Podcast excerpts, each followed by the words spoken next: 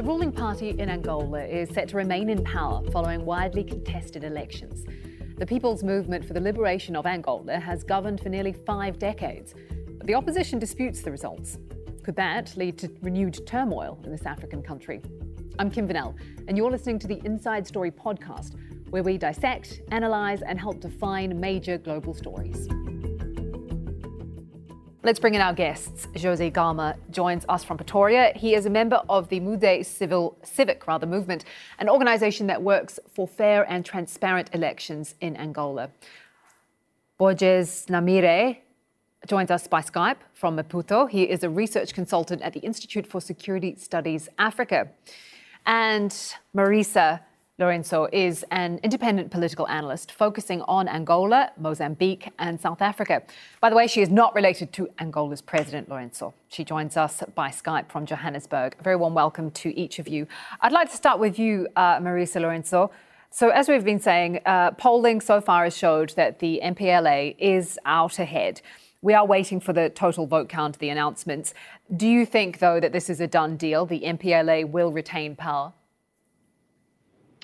It seems to be, um, although of course UNITA has already indicated that it will challenge the electoral result once it is finalized, um, especially because it does look like the MPLA will come out with a 50 plus one majority, which would allow it to retain its parliamentary ma- majority and then very easily install incumbent President Lourenço for a second term.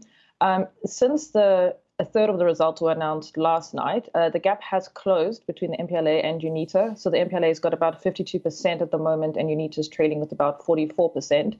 It's close, but with the vote almost at the end of counting, it would mean that UNITA is unlikely to catch up to the to the MPLA to come out with the most votes on top at this point. Okay, Jose Gama in Pretoria. Uh, as we heard there from Marisa, the opposition is disputing the results. How is that likely to play out? What's going to happen next? Uh, good afternoon. Thank you for having me. So, what I what I look. Uh, so, the, in this election, there was 14 million people resisted as a voter, but unfortunately, we don't know how many people really vote because on the on the list of the electoral votes, there are like 2.5 million people who already died. But unfortunately, the electoral commission uh, wouldn't accept to remove those uh, those dead people. So UNITA is doing like a parallel uh, uh count, and according to what they announced, they say they are they are winning the, this election. But on otherwise, yesterday the, the, the commissioner election announced that uh, the MPLA was ahead with the 60%. But today they say that MPLA is now uh, having like 52%. So what what you what you look at this is like during many years, Angolan was, was running by Eduardo dos Santos for many years. And after some time, people realized that the, the problem of Angolan was from was from those from, from a single person that was Eduardo dos Santos. So in 2017, Eduardo dos Santos stepped down and uh, Lourenço came. So Lourenço, people were believing that uh, the solution was there. So after some time, Lourenço was copying Dos Santos, was doing almost the same as Dos Santos. The the life the the life of the people uh, didn't change that much. So now people believe that the problem is not the single person, it's not the the leader of the ruling party, but the problems is the system itself. The problems is the MPLA itself. So that's why now people went to vote, went to cast, and decide to mm-hmm. remove to vote against MPLA. They're okay. trying. So this kind of this this election was to penalize the ruling party. Mm-hmm. Borges Nhamirre, um, as we heard there, UNITA is doing a parallel count but that's obviously apart from the National Electoral Commission. So if these two uh, sides, if you want to call them that, are coming up with different results, what is going to happen? Could that lead to post election violence? Uh, thank you. I think, yes, uh, post electoral violence is something that was already expected in, in Angola. Uh, uh first of all, because people, uh, opposition, and uh, citizens, they don't trust in electoral body. So whatever results um, the National Electoral Commission will bring in terms of figures, people not trust in that. But also we can see that in Luanda, which is the capital of uh, Angola, uh, uh, UNITA is winning And you, Luanda is where we have the elite, we have the social network, we have the youth, we have, uh, uh, you know, people speaking loud. So it means we can uh, foresee some kind of unrest following the final results. Marisa Lourenço, what's the playing field being like in the lead up to these elections? So there has been greater concern over uh, transparency of vote counting, more so than in other election years. And that's because in November last year, Parliament, obviously led by the MPLA, passed a law that would centralize vote counting in Luanda. And this meant that instead of votes being counted provincially, they'd be counted centrally. And what it's done effectively, it's removed this layer of transparency from the vote count. And this has raised a lot of concern that because the National Electoral Commission and because the courts are partial to the MPLA, that there could be more widespread manipulation. I think what we've also seen in the lead up to this election over the past 12 months is we have seen the ruling party quite nervous of UNITA's growing popularity. UNITA has really modernized. Um, it's moved away from its reputation as a, as a party of war veterans. It uh, resonates with the urban youth. And we saw the MPLA, for example, try to annul, well, I mean, direct the courts to annul the leadership of uh, UNITA.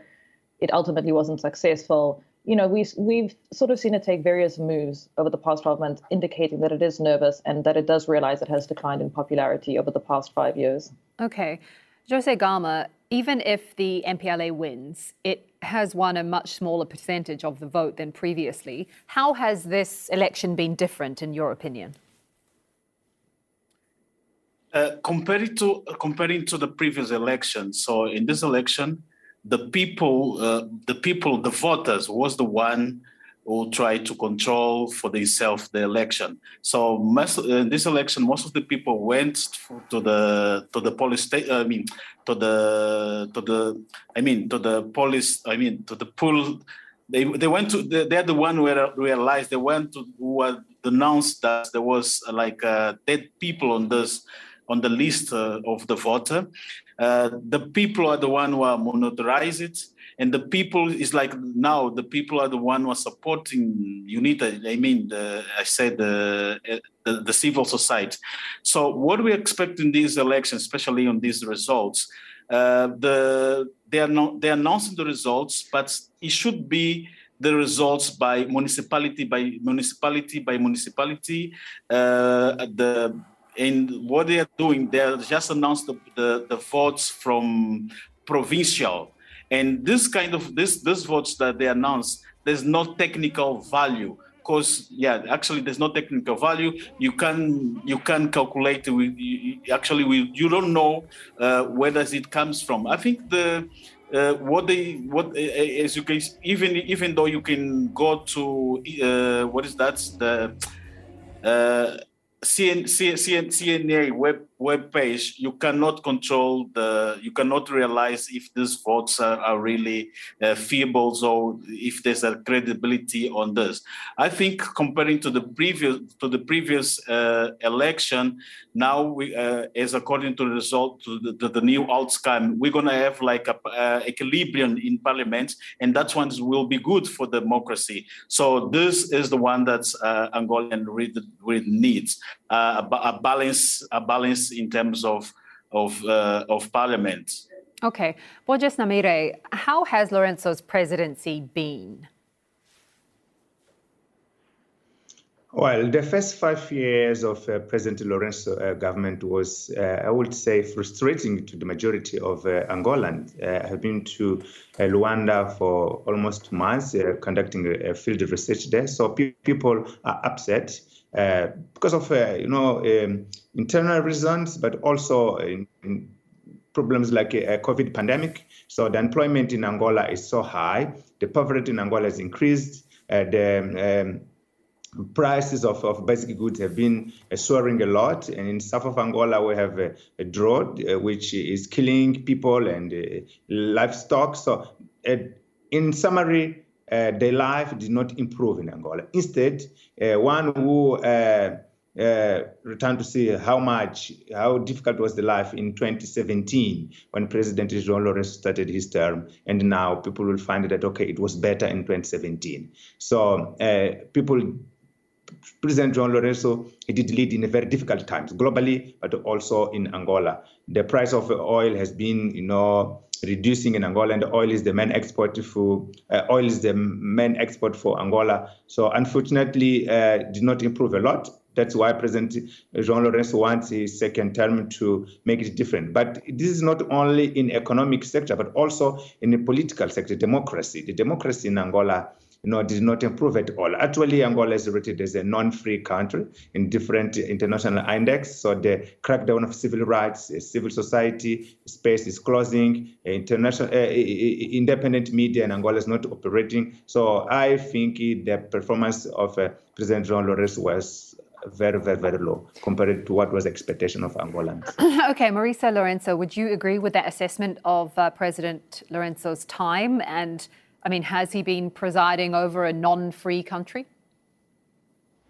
I agree that he's been presiding over a non-free country. I mean, Angola is, a, is only a nominal democracy, uh, but I do disagree um, that he hasn't uh, marked a departure from his predecessor. I think that we are looking at an Angola that, in some ways, is very, very different uh, to what it was before he came into office. I think his political and economic reform agenda has definitely been a mixed bag of success. I think it's been full of contradictions, but I don't think that we should say that um, he hasn't changed much or that he hasn't at least recorded some achievements. Um, and I think really the main achievement of the Lourenço administration has been tackling the debt load. Um, there's a massive debt load in Angola. It reached over 120% of total GDP in 2020. And of course, it's had to manage this throughout global shocks like the COVID 19 pandemic and, of course, the Russia Ukraine conflict. Um, and this, of course, has not been easy at all. But what the Lourenço administration did since coming into office in 2017, it really committed to fiscal prudence. It reined in wasteful expenditure. It predicated its budget on a worst case scenario for the oil price. And it really showed commitment to not spend, you know, to reining in superfluous spending, which was quite a big task because it did, it didn't have much room to do that. Um, and I think that that commitment has been really good. Of course, though, as uh, Borges has already uh, pointed out, the actual uh, standard of living hasn't improved for Angola. So while we sort of had this broad achievement on the top for the economy, it hasn't really trickled down. And you know, Angola is clearly one of the most unequal societies in the world, and I think that that's very clear to see, and that's something that um, hasn't improved. And then if we look at his political reforms, he did tackle some cases of corruption, but of course there are still some murky figures in government um, that you know have not really had to answer for the for corruption under the Dos Santos administration. And then I think one of the biggest disappointments for Lourenço was the failure to uphold his promise to hold local elections in 2020.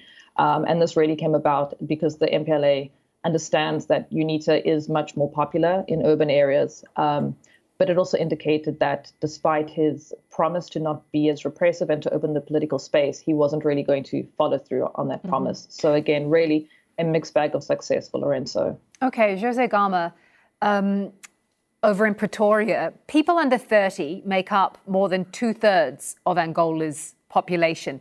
Many of them obviously have no memory of the civil war. How does that shape what they want to see, what's important to them, and who they vote for?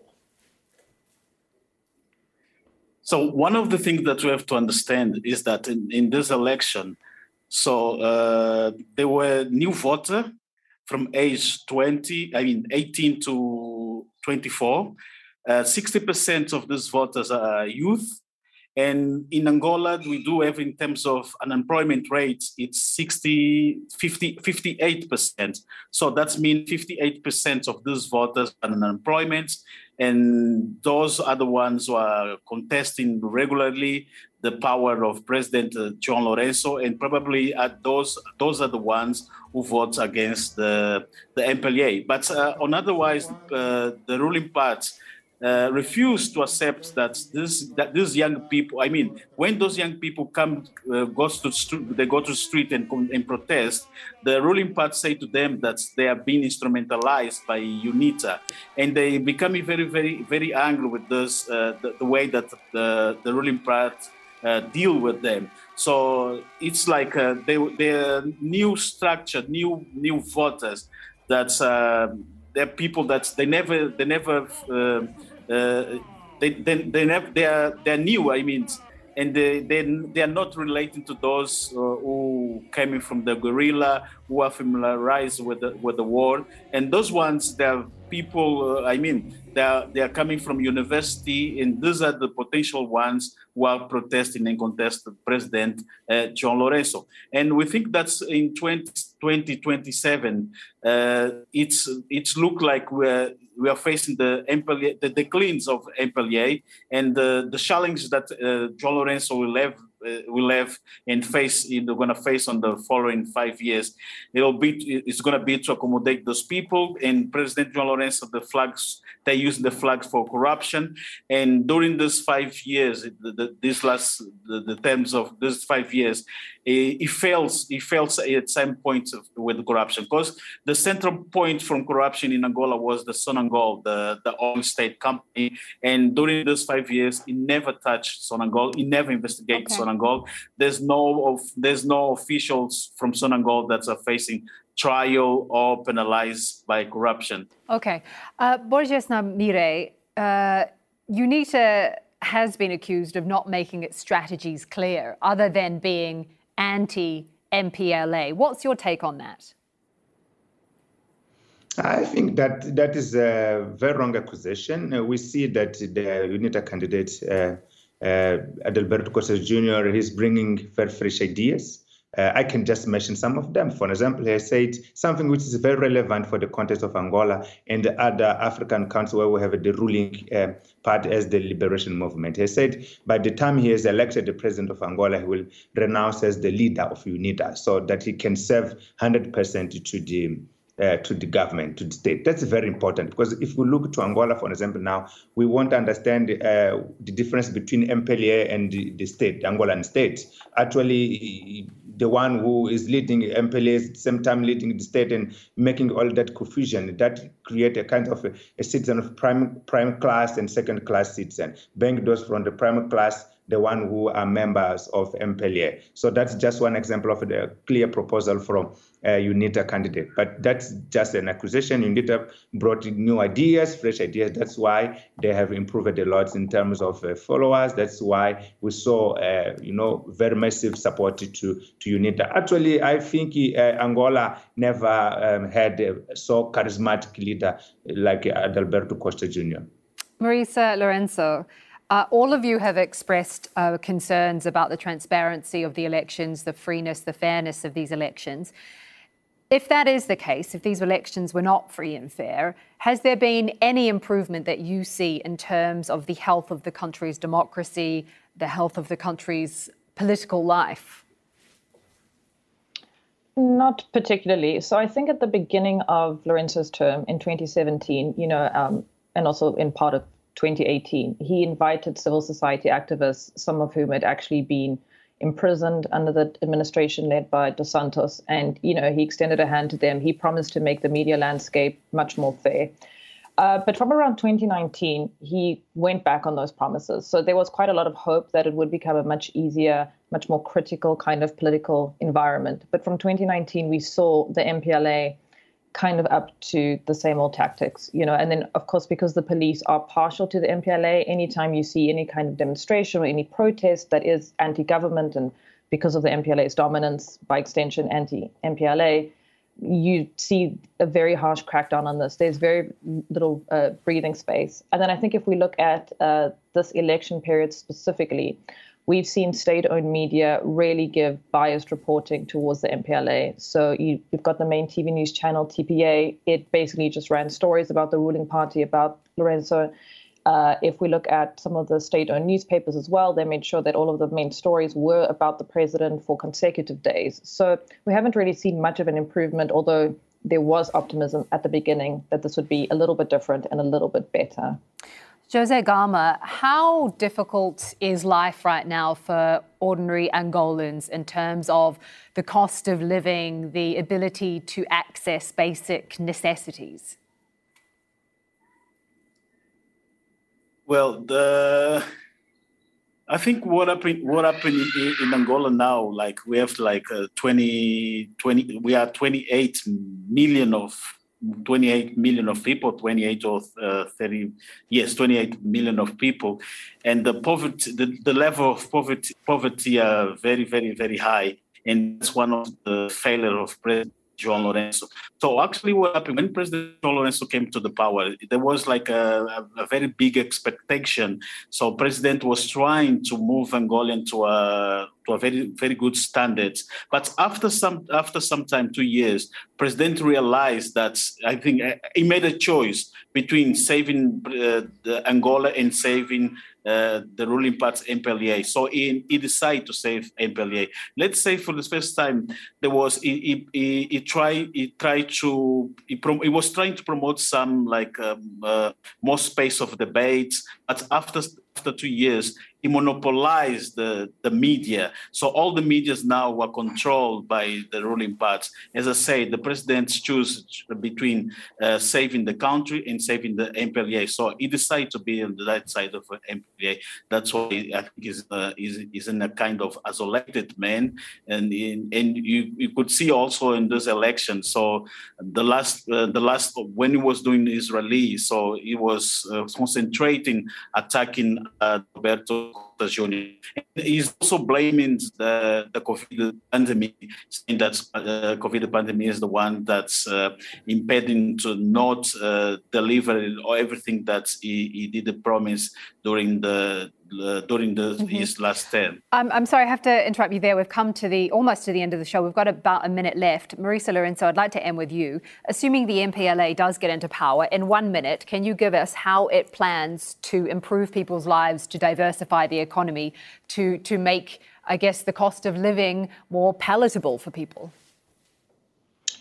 to be honest, I don't know if it does have a specific plan to do that. But I think what we can expect um, over the next five years is the government to continue with its economic reform agenda. I don't expect that it will reverse any of the gains that it has made, that it will start to spend wildly again. I think it will remain quite um, conservative. I think one of the biggest challenges that it is going to face is that it needs to hold local elections. Um, it needs it needs to show that it's moving into a more democratic space. Um, I'm not sure how that will play out because it would more likely favor UNITA than the MPLA, and that's a balancing act that Lourenço needs to take charge of. He also needs to, there are some internal divisions within, within the MPLA, some people that have not liked Lourenço's changes. Mm-hmm. He's also got to manage those. So I think he's really got his hands full and it's going to be an interesting five years to see how people respond. All right. Thank you very much for that. Uh, thank you to all of our guests, Jose Gama, Borges Nhamirre, and Marisa Lourenço. That's it for the Inside Story podcast. This episode was produced by Mohammed Al Aishi, Abdul Rahman Warsame, Michael Harwood, and Paul Taylor. Studio sound was by Hasib Hashimi. The program was edited by Mohammed Abul Naja, Lynn Newen, and Joe DeFrias. Be sure to subscribe to the Inside Story podcast to catch every episode. Thank you for listening. We'll be back again on Friday.